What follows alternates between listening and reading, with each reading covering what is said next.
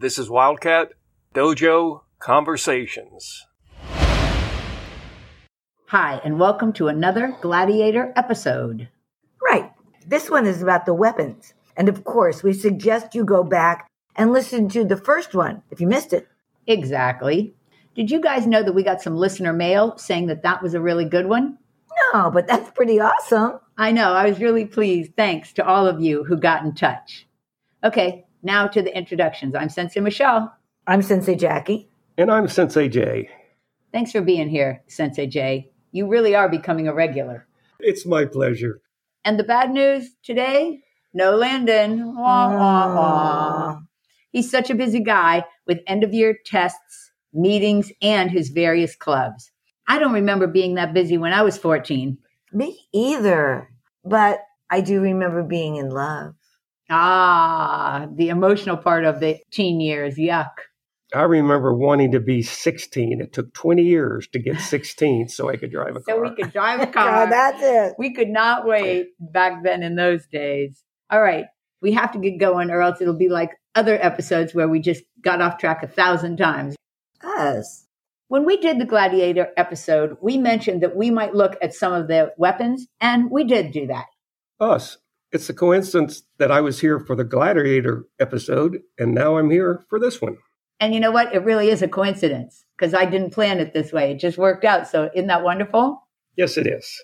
But here's a little weird fact. When we started doing all this research, we found that most of the information available about the weapons of the Romans was about the soldiers and not the gladiators. I do think that's really weird. But as usual, we'll just merge the two subjects, see what happens. Exactly. Okay, we're going to start in our usual way with some random facts in no particular order. Who's got this one? I think I do. I think I'll pick up where we left off in the first episode. All right. Remember, we said that a historian was wondering why they'd wear 40 pounds of armor and fight with a 12 to 14 inch blade? Us. Yes. Well, here's what I found out about the blade it's called a gladius, and there are plenty of replicas for sale online. us. Can I interrupt here real quick and say I also Googled the Gladius, and the first thing that came up was a video game by the same name. So, of course, if you're out there and you play this game, we need to know something about it, don't we, guys? Yeah. Yes, we certainly do. And as usual, get in touch using Wildcat Dojo. It's all over the web, except we're not on TikTok yet. Maybe someday when it's out of vogue, we'll probably do it. Definitely. I was just wondering what we would do on TikTok. I wonder what we do normally.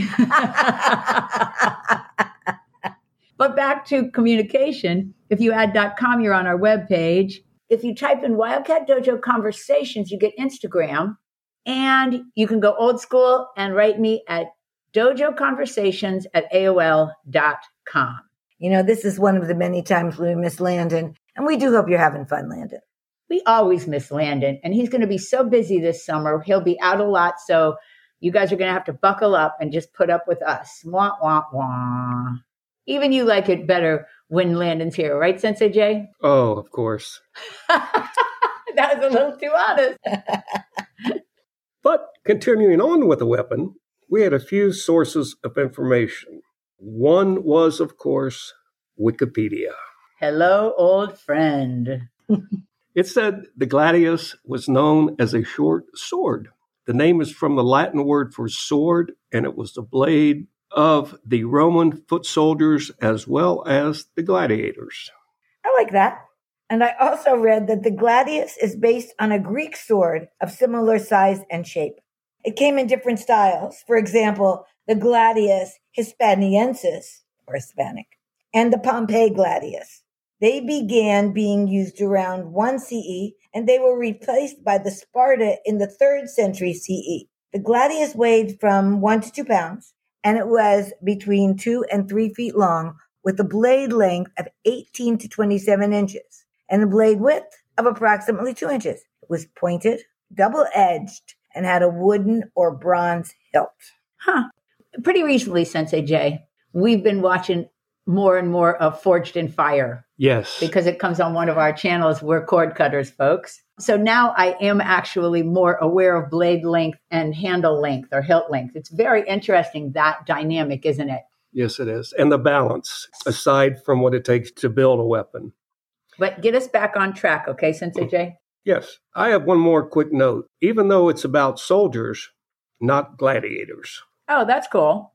the article said that a fully armed Roman soldier carried a shield, one or two javelins, the gladius, and often a dagger. Okay, that is a great segue to the sc- scutum. How would you say it? Scoot him. I know. It sounds like a dirty word, doesn't it? I mean, I, I'm going to leave this on the air because it does sound like a dirty word, right? Especially the first time I read it, I went, "What?" But it's a shield, it's the Roman shield. And this whole thing came from thoughtco.com, which is a really um, reliable source. And even though I was searching for gladiator weapons, all this information is also about the shield of the Roman soldiers. The information is so cool. That's true. The interesting thing about these particular shields is that they were about the size of the man's torso and they were rounded, kind of like half of a barrel. Right. And here's the cool part. Even though some listeners might already know, the Romans became well known for their ability to create an impenetrable wall with those shields. And they took down a lot of armies and took a lot of land by using what was called the testudo or tortoise formation. Nice, right? I had heard of that before, had you? I had heard of it, and and the visual is so true when yeah, you they think were about like the. a wall, and you, they would arrow down on them, and it would just hit their shields. maybe not the Romans, but it, it may have been that one conquering people went to conquer another group of people and they could not penetrate their defense Right. because of all the shields. Right. So they left in their ships and they came back years later and brought back hundreds of what we know as the Rottweiler dog, Mm-hmm. Yes. turned them loose, and these dogs went under and around the shields, and the opposing Oh. army was able to defeat them. So what you're saying is that's actually a historical event, but we don't really know if it, it relates to Romans or another time and place. Another time and place. Well, that is interesting. I, I'm going to have to look into that and see what that is. And that takes us to one of my favorite subjects, which we absolutely can't talk enough about uh, being strategic, right? Oh, That's right, and A- along with knowing when to retreat. and learning from your mistakes or The the mistake. mistake. I mean, you can't help it if they have great shields, that's right. correct? Right. Either way, we're going to try to put a picture of that scutum up on Twitter for you so you can check it out there. And hey, maybe we'll put it up on Instagram too, because they've seen our picture a million times, the three of us, not together, but they've seen this all. That's true. All right. And That's a great idea. All right. On to the next weapon. Are you up again, Sensei Jackie? Yes, I am. I'm ready. Uh, okay, Sensei. The next weapon is called aretes. A weighted net is what it is. And it's coupled with a fascina, which is a three pronged trident. I love this visual, but it's so hard to get a good visual out of the water because those are, you'll tell us, water weapons, right? Right. This all came from a site called, which is, I love this site, eviltailors.com. It's How got much a, do you love that? it's got a about it. Is that the guy that makes my suits? Good one. The fighter was called a retorarius and was known to fight with the tools of a fisherman. That is so awesome. Again, I'm having a hard time visualizing how well they transfer to land, but Why I'm sure not? they did, right? it may be a fun name, but it doesn't sound like an easy way to fight. See, this is what I'm saying. Exactly. They say he carried the two weapons above and also a dagger. Also, he didn't wear a lot of armor. This site says he didn't wear head armor or foot covering. He would use the net to capture his opponent and use the trident and the dagger to finish the job. Yikes. You know what else? What? They didn't fight each other, they fought other types of gladiators, It makes me have some some unbelievable visuals. right? I, I had read where they tried to match the fighters up by the experience of the fighter and the size of the fighter, but different types of weapons, and that made it more interesting for the crowd. Mm. That's something. I think so. the, the whole thing of watching men duel to death, it, it- the subject line is creepy. Like I get a creeped out feeling in my stomach talking about this. But if I don't imagine fighting to the death, I, I can tolerate it a little bit better. Anyway, you're moving us on again, Sensei Jackie. I seem to be the moving van today. Yes. You're the catalyst. I am the cattle or the cattle prod. Uh, there was a cool article about the lesser known fighters and the weapons they used. nice. Here's a couple. The Lakiari or lasso men obviously fought with a lasso. Now, see, that does interest me because I wonder what they did after they lassoed him. I, maybe they carried a small weapon with them, like a dagger or a gladius. When we talked in the gladiator uh, episode, we talked about a lot of this was for show. You're right. And, and in fact, there were all those amphitheaters around the Roman Empire. But I, it makes me wonder if this was one of those things that was like a show weapon. Oh, okay. I don't know. I really don't know. And I don't know who we're going to ask. well, that's a good question, but we'll move on anyway. Where are we? We're at the Katervari. Wow, you got all the hard words, Sensei Jackie. I want to give a shout out to my Latin teacher in high school because without her, I would never have made it through this episode. This was Latin. I thought we were talking about dinosaurs with all these words. I thought we were talking Italian. Thank you to Sensei Jackie for having this together for us. Okay, so we're talking about the Katervari who battled in groups rather than one on one. Okay, now see, that's a whole nother thing. We've built group bunkai before, haven't we, guys? Yes, We've all done it, sure. where there's anywhere from four to eight people, and you kind of go in and out of fighting partners. But I'm trying to get a visual on how this was. Well, maybe they had leagues, al- almost like rugby leagues or football leagues, and the, but they were the Katervari leagues. Ah, good one. All right, Sensei J, please add one more. There are ones called cestus. They fought with their fist wrapped in leather with studded spikes. That must have been so up close and personal. And I, I hope against hope that they wore a lot of armor, don't you? Oh, and face something to cover their faces. Yeah, I mean, I exactly. just the, the thought of it is uh, awful. yeah, I'm uncomfortable. And I've got one more. No, stop. Not one more. Yes, I do. It's very creepy or weird. You, you'll come up with your own if you like, please. It was called the Anadabatai, who allegedly wore helmets. Wait for this. That didn't have any eye holes. Okay, I I don't understand that at all, Sensei J. Well, it was hit or miss. I mean, everything we're going to say about this is going to make us laugh. And I don't mean to be disrespectful to history, but I hope this is some sort of a not true thing because I think the person who didn't have eyes, if they were versing a person who could see, I mean, there's just no contest here, right? I would And think if they so. were versing each other, then it doesn't even make sense. They could be completely in different parts of the arena and not, and not know it. It was a long fight. That does remind me of the kids in the swimming pool. Playing. Margot Polo. Oh my gosh. So I want that one to just not be true, but we did read it, so maybe it is there. And I'm going to try to get us out of that grossness, okay? Please. This special type of fighter, oh, and this one is cool, was called the equus because this fighter fought on horseback with a sword or a spear and just a regular round medium sized shield. I read about them and I can add on. Okay. Well, from a site called Warriors and Legends, the name is from the Latin equites, which means horseman. But they said that even though the battle started on horseback, the battle eventually ended with man to man fighting and the crowds went nuts for it, which leads me to believe it was still part of the show crowd. I see. I got the feeling from our last episode on gladiators that everything was for show. And if you go back and listen to our episode, you'll get that from the advertising and the amount of money that's put into the gladiators and et cetera, et cetera, right? That's right. Okay. What, what else about the horsemen? Well, allegedly, they had a long range spear and a short knife for the close range fighting. So we did get a lot of information so far, which is kind of cool, right? Right. I think so.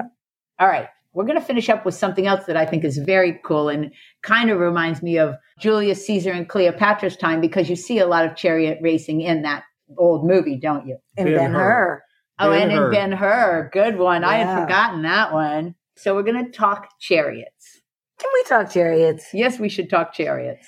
The chariot fighters were called Esidarius, and we got most of this information from a site called historyhit.com.